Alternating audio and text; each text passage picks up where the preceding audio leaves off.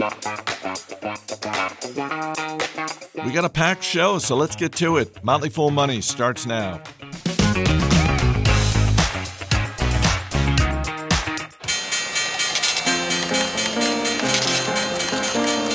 Everybody needs money.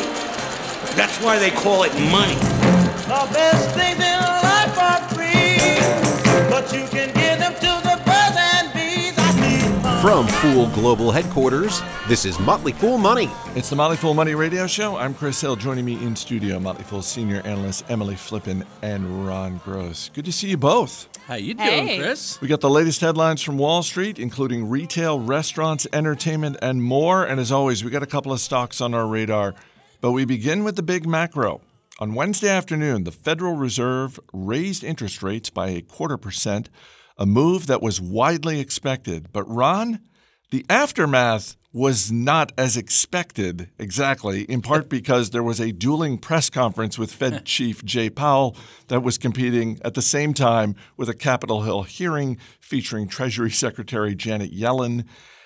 It seemed like there were some competing sound bites in terms of what the federal government was willing to do in terms of the banks and assistance. Uh, but in terms of the interest rate move, this was one of the few times over the past year, and it's been a year now, where, like, yeah, this was what we were all expecting to have happen. For sure, the market market had had mostly priced it in, and there's a lot going on here. There was a lot going on before the banking crisis. Um, so, in case you you wanted more, you've got more here. After hiking the 25 basis points, Chairman Powell he signaled that the situation in the banking se- sector might end its rate increasing campaign sooner than previously thought, which in general Wall Street likes, right? Um, sooner the better to stop raising interest rates. Um, he said officials even considered skipping a rate hike this time as the banking situation worsened, um, which is just an interesting data point. Uh, Powell hinted Wednesday's increase could be the last one depending on how significant the lending pullback is is based on the bank run earlier this month. Um, so a lot going on. The Fed removed the phrase ongoing increases from its statement. Everyone watches the Fed statement really carefully and they compare this one to the last one, literally line by line by line, to see what the Fed changed. In this case, ongoing increases removed. Again, Wall Street likes that. As you said, Janet Yellen, Yellen was testifying at the same time all this is going on, and she said she wasn't considering, the administration wasn't considering ways to provide broad guarantees to uninsured bank deposits. The markets did not like that. The markets would prefer a bailout, although there's obviously tons of uh, problems with that. Google moral hazard if you want some more information. On Thursday, she walked it back a little. She said they'd be prepared to take additional actions if warranted, and that seemed to calm people down. So, a lot going on here. The bottom line is what are you going to wish for? The banking crisis tightens lending, we get a credit crunch, and therefore the Fed can stop raising interest rates, or the banking crisis goes away quickly and the Fed still has a little more interest rate increases to go and then things get back to normal. Maybe even we start to see rates coming down later this year or next year. Um, that would be wonderful. And I'll, of course, the wild card is recession. Yeah, Emily, as Ron indicated, for anyone who is wondering uh, what role the banking situation plays in the Fed's decision, um, it was pretty clear, both from the statement and from Powell's press conference, that inflation is the North Star.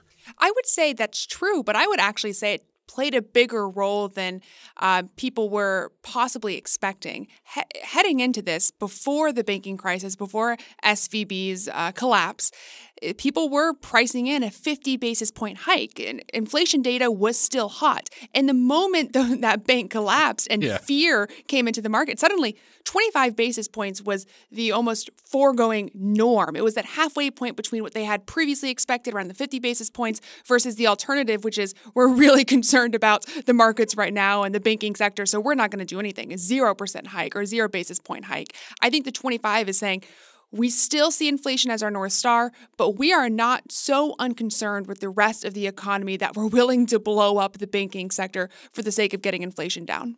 Yeah, I would say, as an analyst and just as a regular human being on this planet, recessions don't really cause me to lose sleep. Down markets don't cause me to lose sleep. Higher interest rates don't cause me to lose sleep. Banking crisis and even the word contagion, Chris, gets me a little bent out of shape. Then why'd you say it?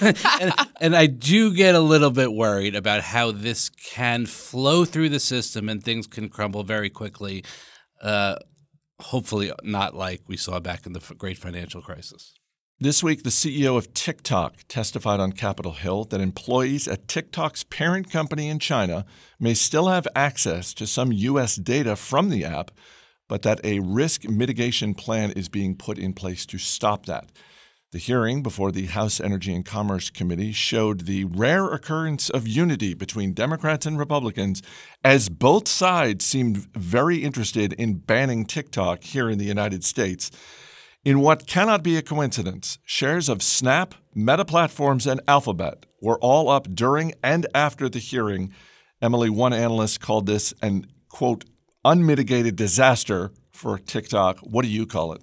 Call it a nothing burger. I think it's, I think Oh. it's so interesting that there is so much fear around what's going to happen to TikTok. And I understand you're right. It's a rare bipartisan uh, decision or m- move to want to ban TikTok in the United States, but that move is unprecedented.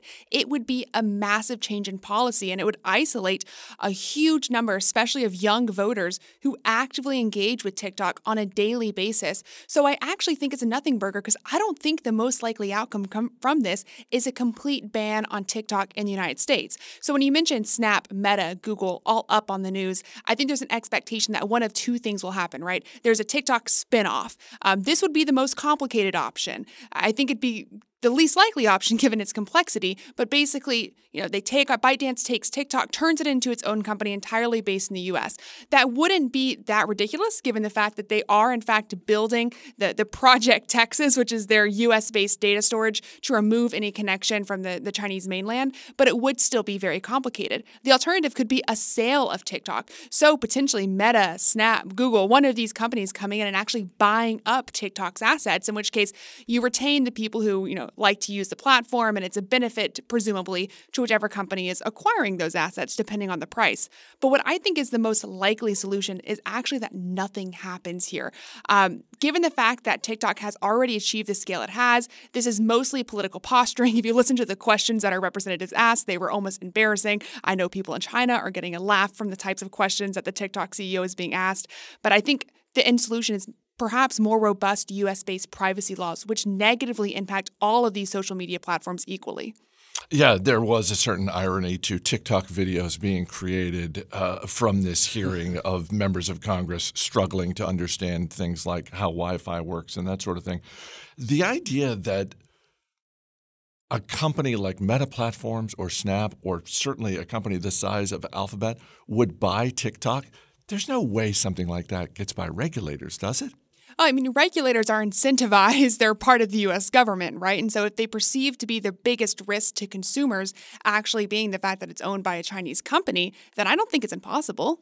I think they'd rather see them go out of business and get all the customers for free, uh, as, as, as, as they have nowhere to turn. How have I not seen a headline, time is ticking for TikTok? I mean, journalists, please feel free to use that. So, so what happens here? Project Texas, I just get think that's funny, um, happens. So we store data here in the U.S. As far as I'm no techie, but as far as I know, that doesn't necessarily stop information from being used around the world, but it's it's a start. We banned TikTok already from government phones and and other devices. Um, and perhaps additional regulation you think comes in? What would additional regulation even look like? I think there's two parts to it. The additional regulation I see coming in the form of changing privacy laws. We've already seen a lot of pushback from our US based large tech companies about the way they handle consumer data and privacy. And largely, it's very negative. Consumers don't like it. Uh, the organizations themselves like it because they make a good amount of money from, from selling this data. But regulators are aware of the fact that there probably needs to be some type of robust privacy overhaul to prevent a situation like this from happening again in the future. But I also think there's this impact that is much more political. It's not about data or it being stored in the US. It's the fact that there is a Chinese owned social media platform that has a lot of influence over the way that Americans, especially young Americans, think. And even if it's not to the point where we are actually selling American data, it could be used to bubble up divisive topics. We've seen that happen in the past with foreign governments, um, kind of stirring up division in the United States and causing conflict. That's what I think uh, politicians are mostly worried about. And there really isn't a good data privacy reason to uh, make that happen. So that could be part of the reason why they're trying to force a sale of this platform or a complete removal of the platform from the United States. After the break, we've got the latest in automotive, home building, and the war on cash. Stay right here. You're listening to Motley Fool Money. Welcome back to Motley Fool Money. Chris Hill here in studio with Emily Flippen and Ron Gross. This week, Block, the digital payment company formerly known as Square, found itself in the headlines after short seller Hindenburg Research announced that Block was its latest short position. Hindenburg's report accuses Block of, among other things, artificially inflating user numbers. The company issued a statement calling Hindenburg's, uh, Hindenburg's claims, quote, factually inaccurate and misleading. Emily, shares of Block down nearly 20%. It's a hard position for Block to be in when you're the subject of a short seller report because as a business, you have one of two options, which is you ignore the claims or you make a statement about the claims. And it's one of those situations where a business can be perceived as damned if you do, damned if you don't. Um, and in this case, Block did come out and say that they are, uh, you know, exploring legal action against Hindenburg as a result of this. A lot of investors didn't take to that favorably because they perceive any comment as a comment that is defensive, as opposed to what many perceive Block should do, which is just go on and continue business as usual, prove people wrong through virtue of having a strong business and posting strong results. But uh, the, my biggest concern, just for me as an investor coming out of this, wasn't necessarily the way that Block responded to the report, but rather what that report is claiming, in particular the allegations that Block doesn't have these robust anti money laundering laws or internal controls that could prevent fraud. And the reason why this is my particular concern concern as an investor is because in 2019, Australian regulators had looked into Afterpay, which is the buy now, pay later platform that Block actually acquired, because they had their own concerns that Afterpay wasn't complying with these AML laws. So those concerns were ultimately remediated and, and all was fine moving forward. But there is some precedent that regulators have looked at a business that Block owns under the same guise of concern. So for me as an investor moving forward, that's kind of where my focus is. And while we don't know what's happening, my opinion of the stock's rapid downturn, and it's only about between 15 and 20%, which is not crazy for these types of reports. but part of that, in my opinion, is investors reacting out of fear. KB Home's first quarter results were highlighted by profits beating Wall Street's expectations and a $500 million share buyback plan Shares of KB Home up 12% this week and pretty close to a 52 week high, Ron. Yeah, the stock has held up well, and they did beat both Wall Street expectations and their own guidance. But despite that, results are actually pretty weak.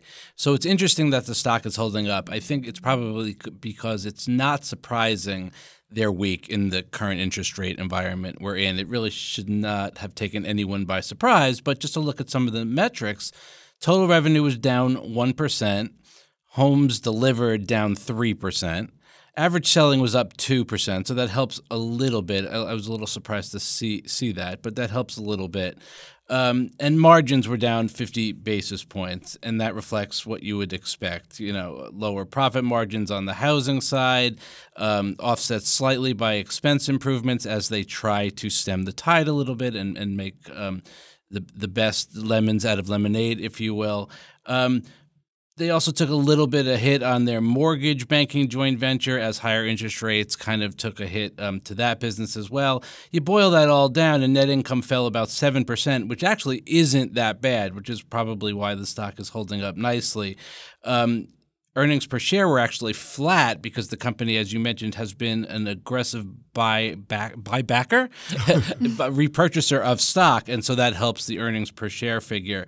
Ending backlog was down 40%. So let's keep that in mind for future quarters. Don't be surprised if you see weak numbers going forward.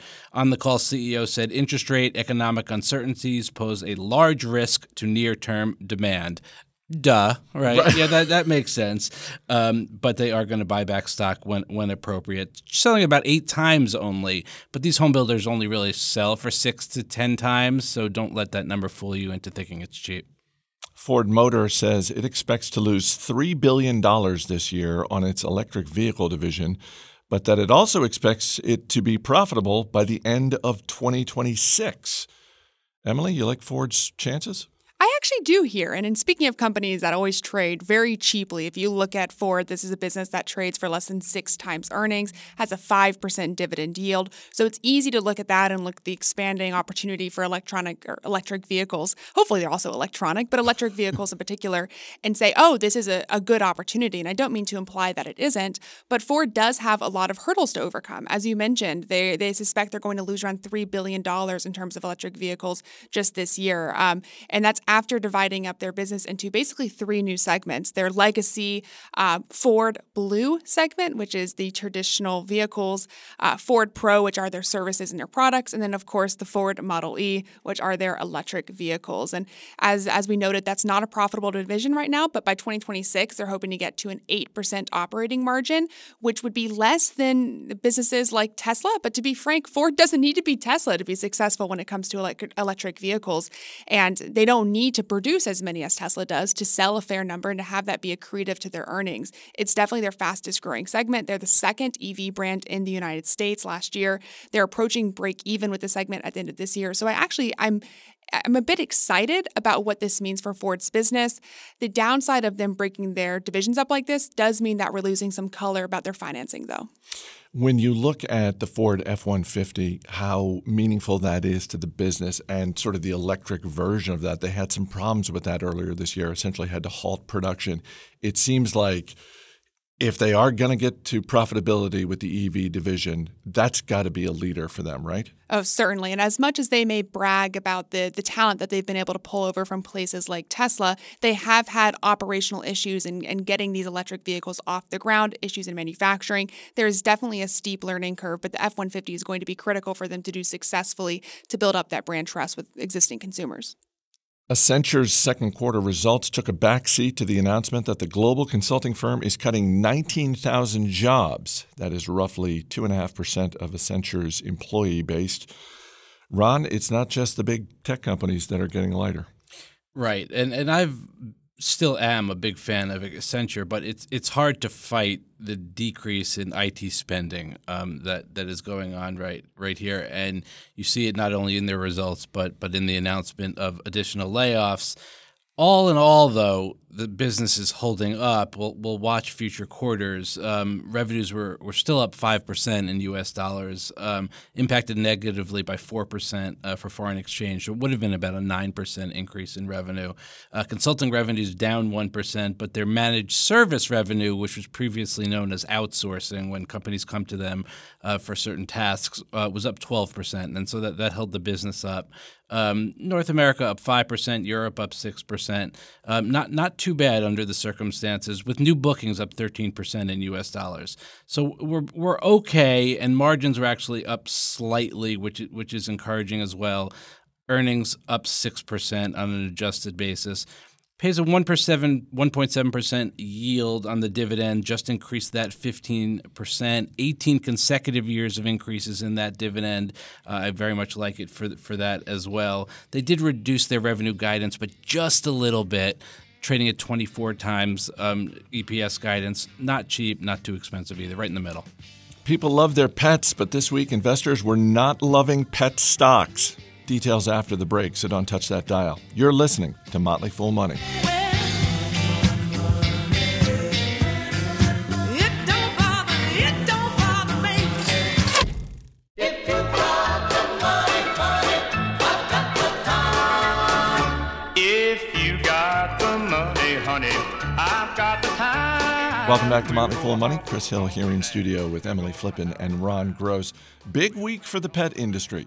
Both Chewy and Petco issued fourth quarter reports, but they couldn't have been that great since shares of Chewy fell more than 10% and Petco down more than 20%. That paled in comparison to pet insurance provider Trupanion, whose stock fell 30% on the news that Chief Financial Officer Drew Wolff is stepping down.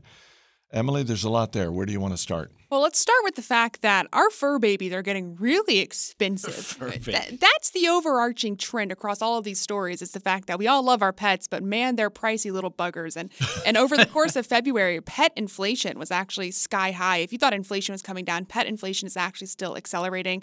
In February, inflation for all pet goods and services was up nearly 11%. Pet food itself up more than 15%. So very expensive. That is showing up in both Chewy and Petco's results. In fact, if you look at Chewy's just their fourth quarter results, they were really strong. The business grew sales, reached profitability goal- goals, actually posted a profit of more than $6 million in the quarter, which was a surprise to the market. But they did have a decline in the number of active users on their platform, which I think scared some people. Okay, so maybe people are getting rid of these really expensive pets. They're no longer using Chewy or they're getting their pet food elsewhere.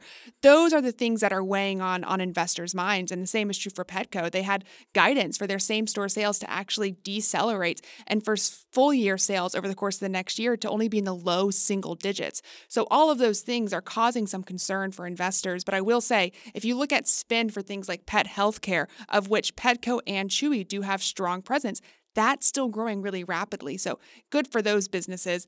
And to really, really bring this story to an interesting conclusion, we have Trupanion, which partners with both Petco and Chewy to underwrite their pet insurance. But Trupanion had some bad news this week. Really not a not a good week for, for these you know, pet Not care at all. Um, but they had to announce the departure of their CFO, although it does seem like they're going to be around for a while. Say his last name was. Wolff. Yeah. Yeah. I, I, I I, can't make it up. Is that I, real? I think that's a requirement at Trupanion. Executives need to have some sort of CEO touch. Canary let CFO Wolff go. Well, if CFO Wolff was the only only departure, I think the market reaction would have been different. But part of the reason why Trupanion shares were down more than 20% was because they had a departure of Trupanion's EVP of pricing and their EVP of legal and regulatory. So some senior leadership here.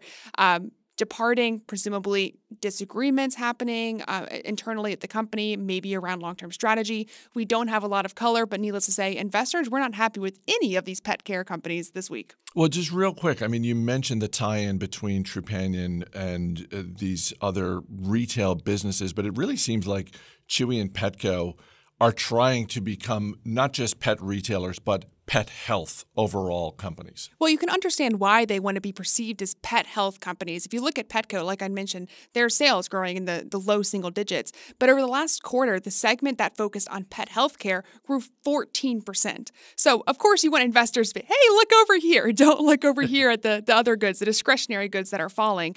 But in the case of Chewy, my biggest concern, I'm a big Chewy fan. I, I use Chewy, I'm a Chewy shareholder.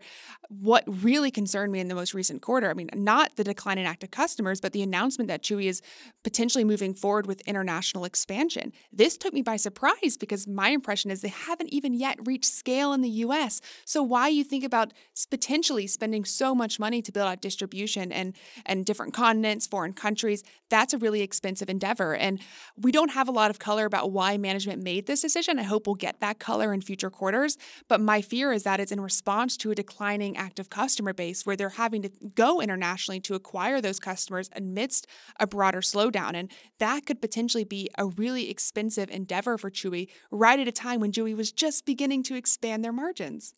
Nike's third quarter profits and revenue came in higher than expected, but shares were flat this week.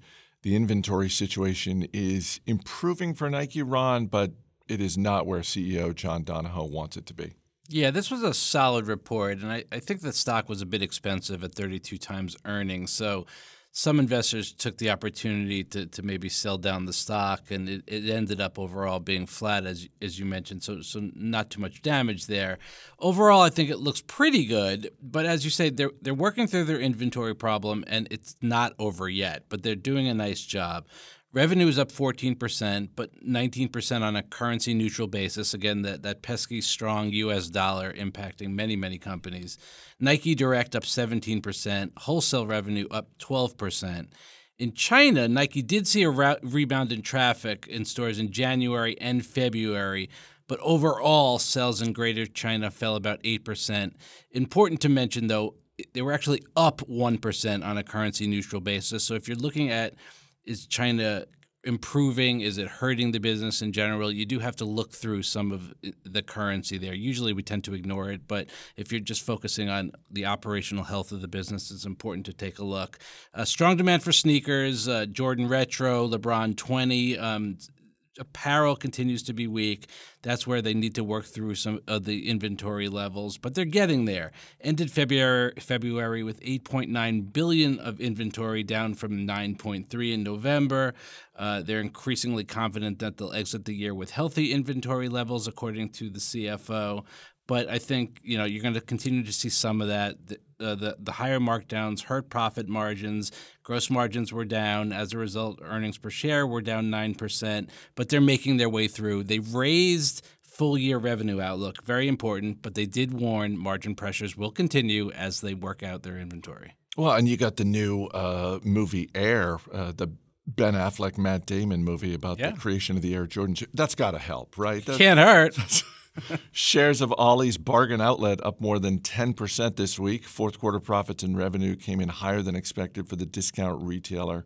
Emily, this is one of those businesses that flies under the radar. You tell me, is this is this a time for a business like this when we're seeing inflation in other areas? Do discount retailers like Ollie's get more attention? Well, you would think so. And in this most recent quarter, it certainly looks that way, right? Same store sales rose 3%, total sales were up 4%. And a lot of people using this as an example to say, look, they're a discount retailer at a time when inflation's really high, consumers are really pressed. But if you look at Ollie's performance over the course of the last year or two, actually a lot less pretty. If you rewind to this quarter last year, uh, same store sales had fell more than 10%. In fact, total sales were down nearly 3% in the quarter. And that was also at a time when inflation was still really high. And presumably, there were a lot of retailers that were you know, gutting their inventory, right? Potentially providing extra supply to discount retailers, Ollie's included. I think part of the reason why this business has struggled is because there's more competition now in discount retailers. Ollie's used to be this kind of special place, the the only one of its kind, and it still is. If you've ever been in an Ollie's, it's unlike anything else in the world. It's a, it's a total blast. Um, the inventory is constantly changing. You never quite know what you're going to get. But the downside about going to an Ollie's versus a TJ Maxx is when I walk into a TJ Maxx, I know I'm buying myself a t-shirt or a pair of pants or a dress. When you walk into an Ollie's, you're probably there for a discretionary purchase. You don't know what you're going to buy, but you're going on a little fun shopping trip, a little treasure hunt, and you're going to get some piece of merchandise at a markdown price. They don't exactly have clear merchandising that would drive somebody to say, I need to go to Ollie's today to buy X, Y, and Z. So when consumers are feeling pressed, not only is there more options when it comes to where they're going to get their discounted items, but also there's really no incentive to go to Ollie's unless you are trying to spend money. And now a lot of consumers are actively trying to spend money these days. Darden Restaurants is the parent company of Olive Garden, Longhorn Steakhouse, and the Capital Grille, and several other chains. Shares of Darden up a bit this week after third quarter results were highlighted by same store sales at Olive Garden rising more than 12%, Ron. Not bad. I'm so happy our man behind the glass, Steve Broido, is with us today. Uh, uh, you know, the biggest fan of Olive Garden out there. Um, Here, here. yeah, and they they are getting it done, as you say. This is solid reports, solid guidance. Their strategy of pricing below inflation, quote, pricing below inflation, seems to really be resonating um, with consumers. In addition to the breadsticks and the soup and the salad, um, and that translated into some pretty pretty good numbers in this environment. Sales up almost fourteen percent. Same restaurant sales up almost twelve percent. Uh, that was uh, helped. Uh, the the total sales number were helped by the higher same restaurant sales as well as the addition of 35 net new restaurant. But Olive Garden, everyone's favorite, led the way as you said, 12% increase. Uh, Olive Garden interestingly makes up about 46% of the company's sales and profits. So while as as you mentioned there are several other brands in their portfolio, almost half is Olive Garden at this point. Uh, Longhorn Steakhouse uh, was the next biggest segment. They had uh, the best positive comps up almost 11%, and then fine dining up almost 12%. Fine dining, um, Capital Grille, as you mentioned, one of my personal favorite steakhouses, even though it's a chain, and Seasons 52 is in that category as well. Inflation, um, not surprisingly, did impact expenses. Food and beverage costs were up. Labor was down, interestingly, as were some other costs and marketing expenses. So operating margins actually widened here, which really helps bring the the higher revenue down to the bottom line. Earnings per share up 21%, and that was aided by less shares outstanding because they too are buying back stock. So they raised revenue guidance for the second consecutive quarter. They see fiscal 2023 same-store sales growth of six and a half to seven percent, um, trading at about 19 times their new guidance.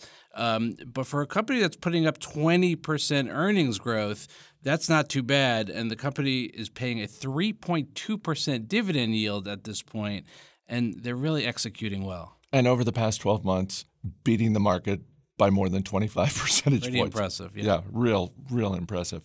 This week, Laxman Narasimhan took over officially as the CEO of Starbucks. He was named incoming CEO last fall and has spent the last six months learning all aspects of the business, which included spending 40 hours of barista training.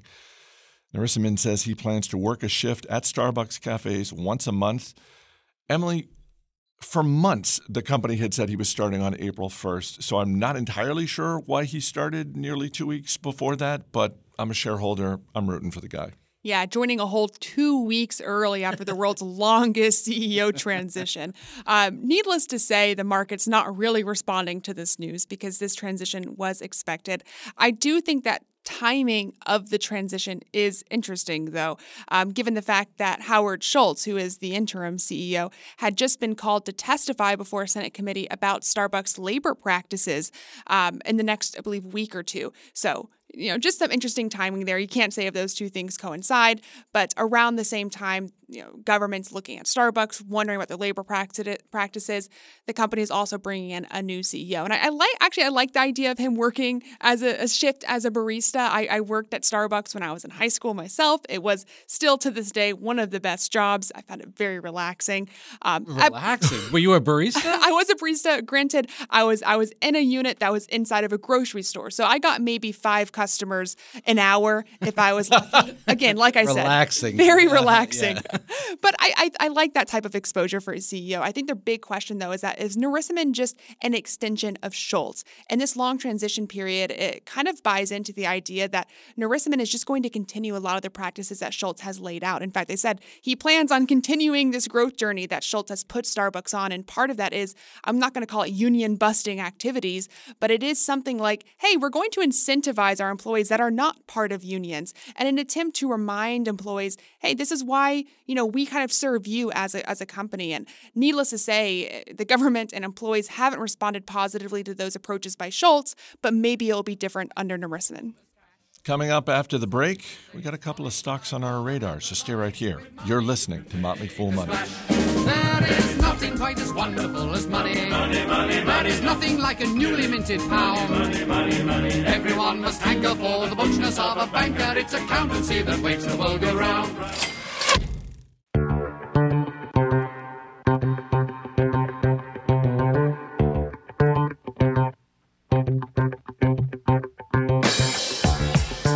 As always, people on the program may have interest in the stocks they talk about, and the Motley Fool may have formal recommendations for or against, so don't buy or sell stocks based solely on what you hear. Welcome back to Motley Fool Money. Chris Hill here in studio with Emily Flippen and Ron Gross. We led the show with the latest increase in interest rates, and our investing team has a special report highlighting five stocks they think are worth considering in this environment. It's called Top Stocks for Rising Interest Rates, and the report is free just for trying out Motley Fool Stock Advisor, our flagship investing service, which comes with its own membership fee back guarantee. You get 30 days to decide whether the service is a good fit for you, and even if you cancel, you keep the free report. Just go to fool.com slash interest to get your copy of the report. Again, that's fool.com slash interest. Shares of IMAX, Cinemark, and AMC Entertainment got a boost this week on reports that Apple plans to spend $1 billion a year on theatrical movie releases. It's one more way to raise the profile of the Apple Plus streaming service. And let's face it, Ron, Apple's got the money. I was going to say I'm a big fan of Apple, not necessarily a big fan of this report, but a billion, what's a billion? Right?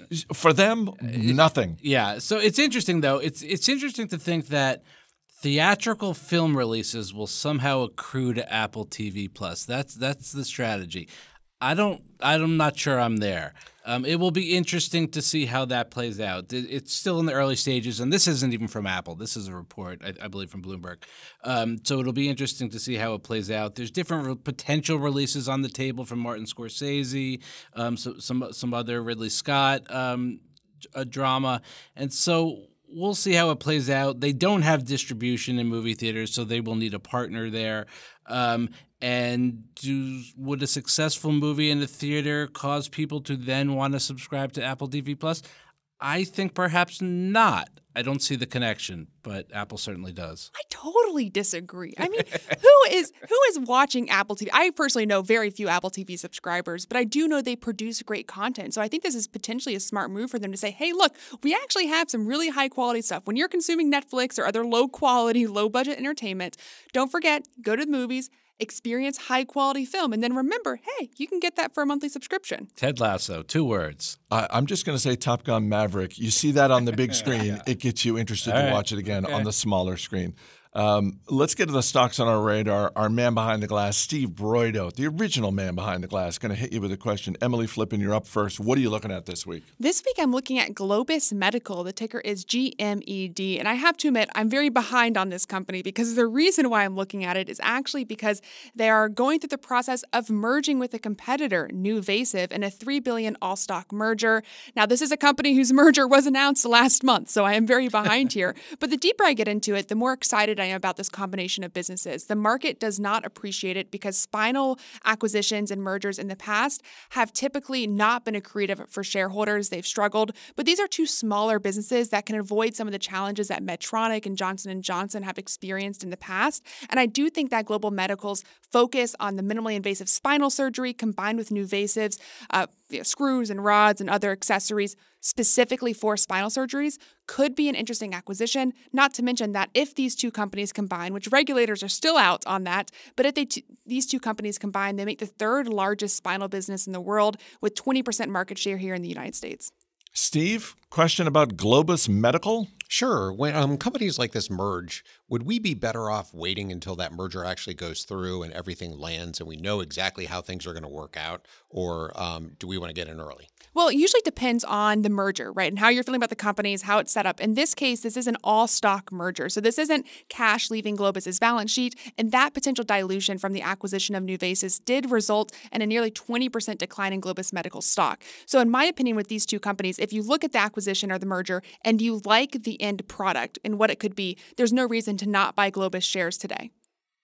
Ron Gross, what are you looking at this week? Going with Donnelly Financial Solutions, DFIN. They provide cloud based software that helps mostly their financial clients create and distribute financial communications. That's quarterly reports like 10Qs, annual reports like 10Ks, IPO filings, mergers and acquisition filings. It's largely been a turnaround story. Uh, over the past six ish years, they've invested in its software off- offerings, reduced headcount by 40%, shed their low margin print contracts. It was it was a legacy print business and sold some non-core assets. They used the sale of those things to retire debt, repurchase shares. Software now accounts for 41% of sales, and my friends over at our Value Hunter service think the stock has meaningful upside potential from here. Steve, question about Donnelly Financial? When you see a company like this, what's their biggest moneymaker? Like, what is is it? Is it they're serving um, financial documents for companies, and companies have to do this by law? What's the big moneymaker here? Well, the fact that they have to do it by law helps with demand, and then they have a software product that fulfills that demand, and, and those two things together are, are, are pretty powerful and can lead to pretty significant revenue. What do you want to add to your watch list, Steve? I'm going with Emily. Ooh, oh. Emily. Emily Flippen, Ron Gross, thanks for being here. Thanks, Chris. Thanks. That's going to do it for this week's Motley Fool Money radio show. The show is mixed by Steve Broido. I'm Chris Hill. Thanks for listening. We'll see you next time.